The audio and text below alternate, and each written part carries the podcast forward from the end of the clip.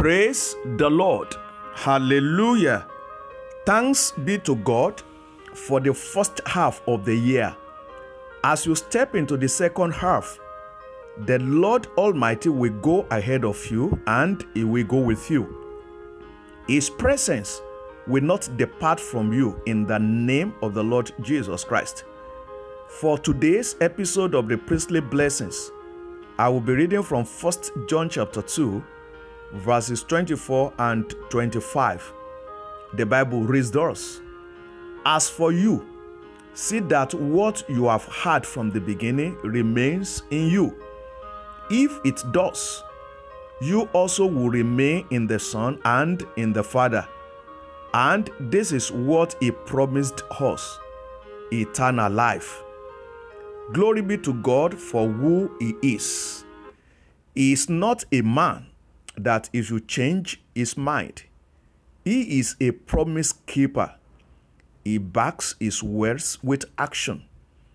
One amazing thing about God is that without stress, He is able to accomplish whatever He says. God's highest goal for you is to have a space in His kingdom and reign with Him all through eternity. He longs to see you enjoying God's kind of life for eternity.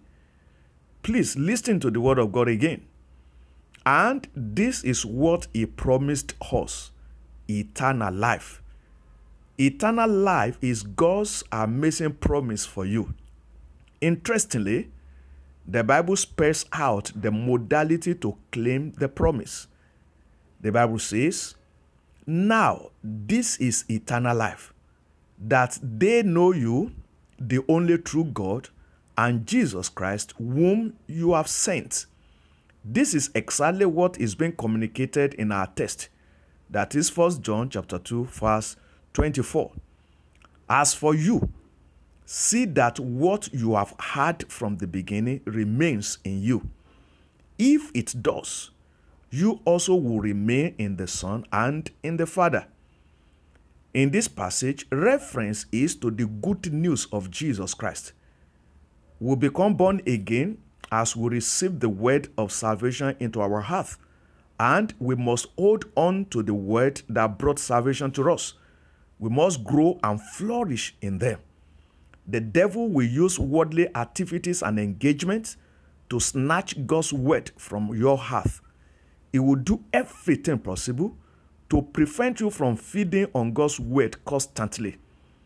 The injunction of God is that you must hold on to the word of salvation that you have received and you must grow in it.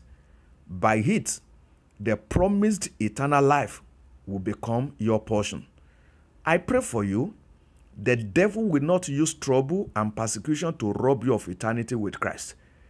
The enemy will not succeed in using worries of life, deceitfulness of wealth, and desires of fleeting things to distract you from making eternity with Christ. God, by His grace, will preserve and sustain you. You will not stray from the pathway of life. You will not look back like Lot's wife. You will not go back to the world like Demas. I receive for you grace to hold on and to tarry till it comes in the name of Jesus. In the second half of the year, God will open unto you the fountain of life.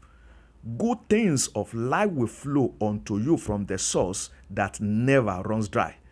You will enjoy divine safety and protection. You will not experience any form of loss.